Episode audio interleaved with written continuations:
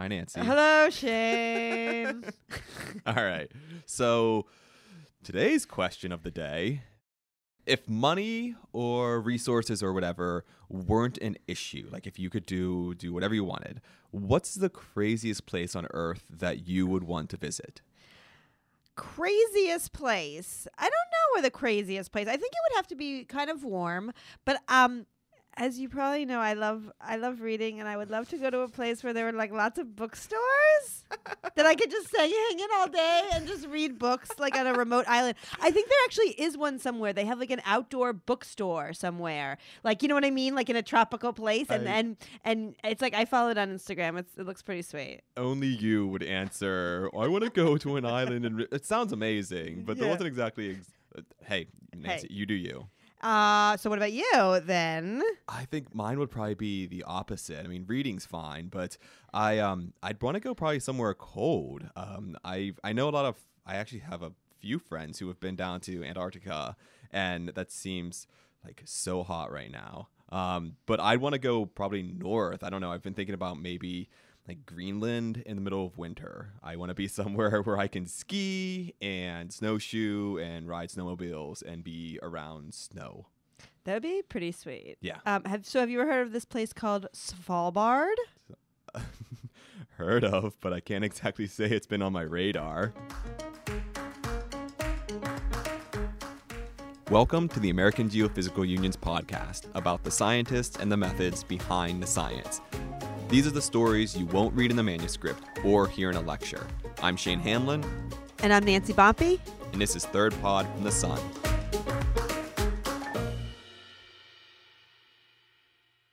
So, why Svalbard? Well, let's bring in our producer Lauren Lipuma to explain. Hey, Lauren. Hey guys. Okay, so I'll ask you, why Svalbard? Well, a few months ago, I met Kiya Riverman, who's a glacial researcher at the University of Oregon, and Kiya studies caves in, guess where? Svalbard. Hmm. Svalbard is a group of islands in the Arctic Ocean, but kind of between Norway and the North Pole.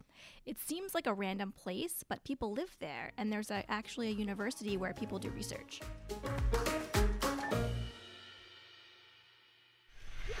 Did you guys engage your ice feet? So I, as an undergraduate, studied abroad up in Svalbard and was interested in doing some glaciology research and went to the, the main professor at the university there at the time and said, Hey, can I how can I help? And he looked at me and was like, Yeah, you'll fit. Which I didn't understand at the time, but as it turned out, there was this cave system that he was doing a lot of work in, that there was this one really tight spot that he couldn't actually fit through. Mm-hmm. And so he was looking for people who could help with the project. And so that was that was my first time down in and it was kind of the opening of a whole new world of research to me. It's at 79, 78, 79 degrees north. So it's super high Arctic. Mm. And so that means that there's 24 hour daylight and there's 24 hour nighttime and then transitions between that. And so I first went up there in the dark. So I couldn't see anything.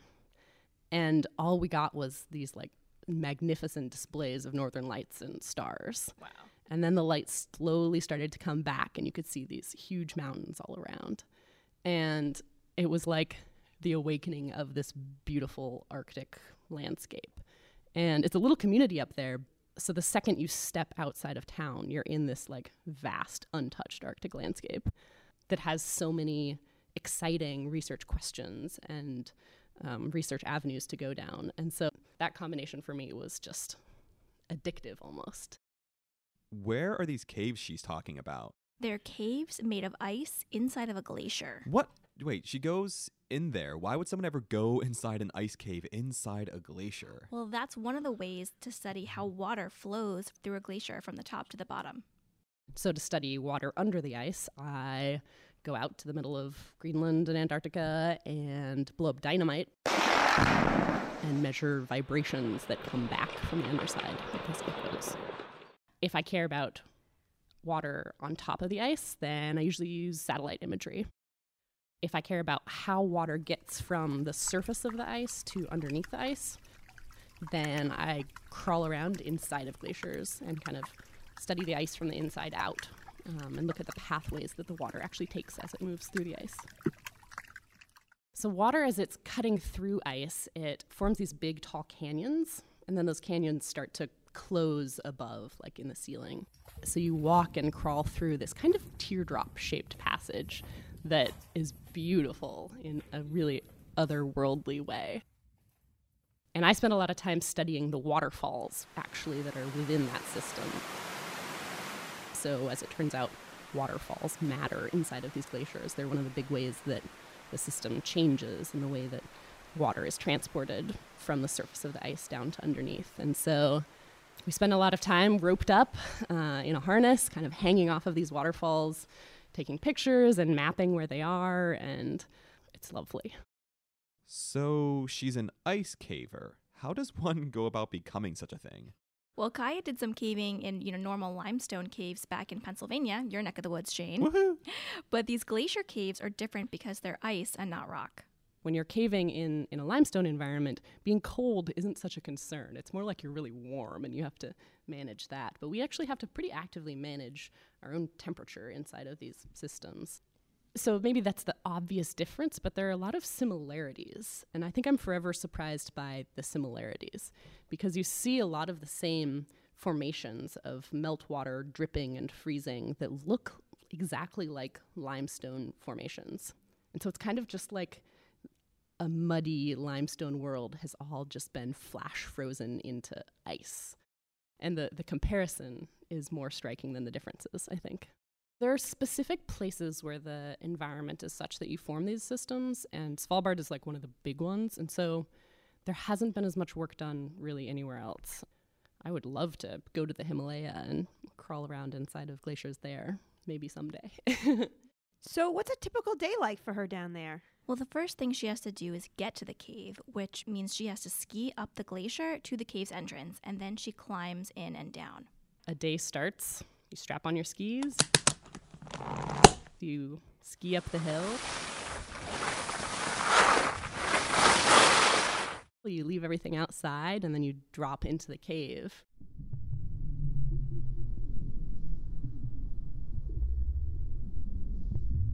I always love that moment because it's this transition from this like brutal Arctic environment to a quiet, warmer cave where it's like we can sink into the, the beauty of it and the science of it and all of the distractions of the hazards of the, the Arctic environment otherwise just go away. What does it kind of look like when you're in there? Imagine like a cave that you would see in the limestone world with stalagmites and stalactites, but then change all of that to ice. And, and so you're in an ice cavern, and you know the walls are sometimes sparkly where you get air movement, and you can see your breath in front of you always, and um, you can see layers in the glacier actually, so you can tell a little bit of its formation history and flow history just by seeing where is it deformed and how is the ice flowing. It's lovely. We're actually building maps by hand of of these cave systems, and so there's not a lot of technology that works very well inside of these cave systems. Things like to freeze and break, and so what we found, kind of by a lot of trial and error, is that uh, we do science in a very 1840s uh, style, which is mostly hand sketching um, to scale these systems. So, do you have to be a good artist? oh, I don't know if I would claim to be a good artist, but there's a little bit of, of being able to like represent to scale what you're seeing like in the environment that definitely comes into play. yeah. So we, we actually do use like laser rangefinders to get distances between points and angles and so to make sure that everything we're doing is to scale. Mm-hmm. But then we, we travel through the system and and sketch it sketch it as I go. Mm-hmm. And I've worked with people who also do structure from motion photography, which is you like take a picture of an object from a bunch of different angles and then use that to make a, a 3D point cloud that lets you later on go in and do a lot more kind of detailed analysis of the system.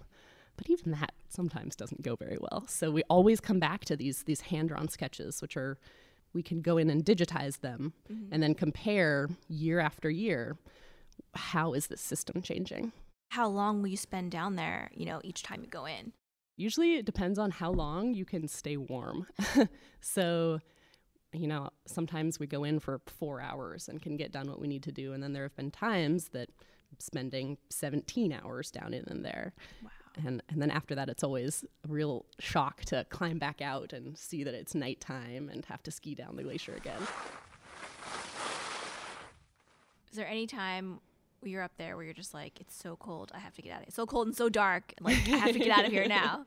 Yeah, but then as soon as you get out, you have like a beautiful ski back down the glacier and it, it lifts your spirits right back up again. Does she go all the way to the bottom of the glacier? I mean, what is that like? Well, yes, she does actually. This particular glacier in Svalbard is about 60 meters thick. That's about 200 feet. So she and her colleagues they climb all the way down that 200 feet to the very bottom, which is the bed of the glacier. Glaciologists spend a lot of time trying to study the bottom side of glaciers. Oh, look at this. And it's so hard to do. You can imagine in most places, you know, you're standing on the top of this ice, and there's, you know, in, in Antarctica, there's a mile of ice between you and and the bed. How do you actually study down there? Um, and that's one thing I love about this work is we can actually like go there and take samples and do measurements, and that's just a, a unique privilege that it's easier to think about when you're not like army crawling through rocks under the ice. But uh, when you get out later, to to marvel in kind of the opportunity to study them from the underside is great. When you're down there at the bottom, do you ever feel like claustrophobic in a way and you're like, "Oh my god, there's tons and tons of ice like sitting on top of me right now." Yeah, only when I start thinking about how like the channels are actively closing. Like even while you're there, the ice is always creeping closed, just at a really slow rate. But there are moments where you've, you know, squeezed through something small and that part of your brain is like, "Oh man, I know it's closing." But it's I mean, it's, It's not gonna close on you. It's not going to close on you. It's not fast enough to ever be a concern. But some little part of your brain is like, "Oh, it's still closing. Maybe I shouldn't spend all day down here." I think uh-huh. there's there's a fear. I think people are scared of the idea of going into and underneath these glaciers, but we know how to be safe in them. And so that means it's not a scary place. It's just a real opportunity to study these beasts from the inside out. So, how many times has Kiya been down inside this glacier? She's been to this glacier 4 times in the last 8 years and she's actually seen it change quite a bit. that's one of the nice things about going back regularly is that kind of on a year by year scale you can stand in the same point and go oh you know last year the the cavern had this shape and now i can see exactly how it's changed this year. And the the overall trend that we're seeing is that the waterfalls are growing together and getting bigger. Mm-hmm. So over time they start really small and they grow bigger and cut in faster to the ice. And that could be due to more water entering the system, so like more melt that's occurring, or it could just be part of kind of a, a cycle of these these channels forming and evolving and then closing over time. So and what will that tell you about how the glacier's changing? You know, where you can find water under the ice, that water has an impact on the way that the ice flows. You can imagine like a, a wet ice cube sitting on a table. It's going to slide around a whole bunch, and a dry one just sits there. And really, what I'm doing is is showing where does water that we see on the surface of the ice, and we see it, you know, dropping into the system. Where is that actually coming into contact with the bed? Mm-hmm. And so, by mapping over time where that point is, it it tells us how this glacier might, how its flow in the future might change because if if the area downstream of wherever the water is reaching the bed is able to flow faster, we're showing how that point is progressing through space. This sounds so super cool and adventurous. Has it inspired Kiya to do other like really super adventurous things? Yeah, I don't know how you would get more adventurous than ice caves, um, but she told me she has become kind of a mountaineer.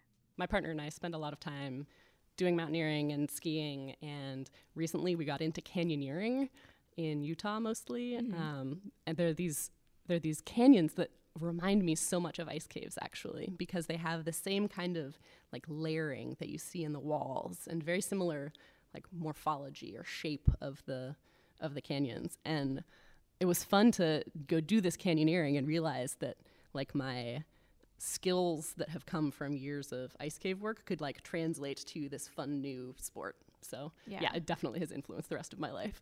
oh, that's so cool. So which one is more difficult then? I think ice caving wins for the cold factor. Yeah. Yeah. yeah. Plus, it's really novel to uh, in canyoneering be able to like not have a headlamp. It's like the best of caving and rock climbing combined because you can see what you're doing. What's your favorite thing about doing this kind of work? So this has always kind of been a side project for me. I my PhD was based on studying ice streams in Greenland and how they move and change. Um, and this has always been a fun question on the side that is like my own ideas. So it's not like I have an advisor who's giving me projects or it's been just my own getting to do science, getting to ask questions and then go pursue them and write grants and get them funded. And I think, like, even as an early grad student, to have that experience of being able to ask my own questions and make it happen and do the field work and work on publishing the results. And it's been, it's been really empowering. I have a confession, guys. I thought Svalbard was a made up place until about a year ago. Well, I mean, I can barely pronounce Svalbard, so Why did you think it was made up? Because a long time ago, I read The Golden Compass, which takes place in an alternate universe, and they go to Svalbard. And I, so I just thought it was a island made up for that book. I didn't think it was a real place where people lived. That makes sense. That makes sense. Maybe you could read that book about Svalbard in a remote bookstore on Oh an my gosh. Oh, island Nancy. with me. Oh, okay. I, I, I'd rather just go to the beach, Nancy, if that's okay. all right, folks, that's all from Third Pod from the Sun. Thanks, Lauren, for bringing us this story, and to Kiya for sharing her work with us. This podcast is also produced with help from Josh Spicer, Olivia Ambrosio, Caitlin Camacho, and thanks to Kayla Suri for producing this episode. AGU would love to hear your thoughts on this podcast. Please rate and review us. Um, and of course, you can always find new episodes at your favorite podcasting app or at thirdpodfromthesun.com. Thanks all, and we'll see you next time.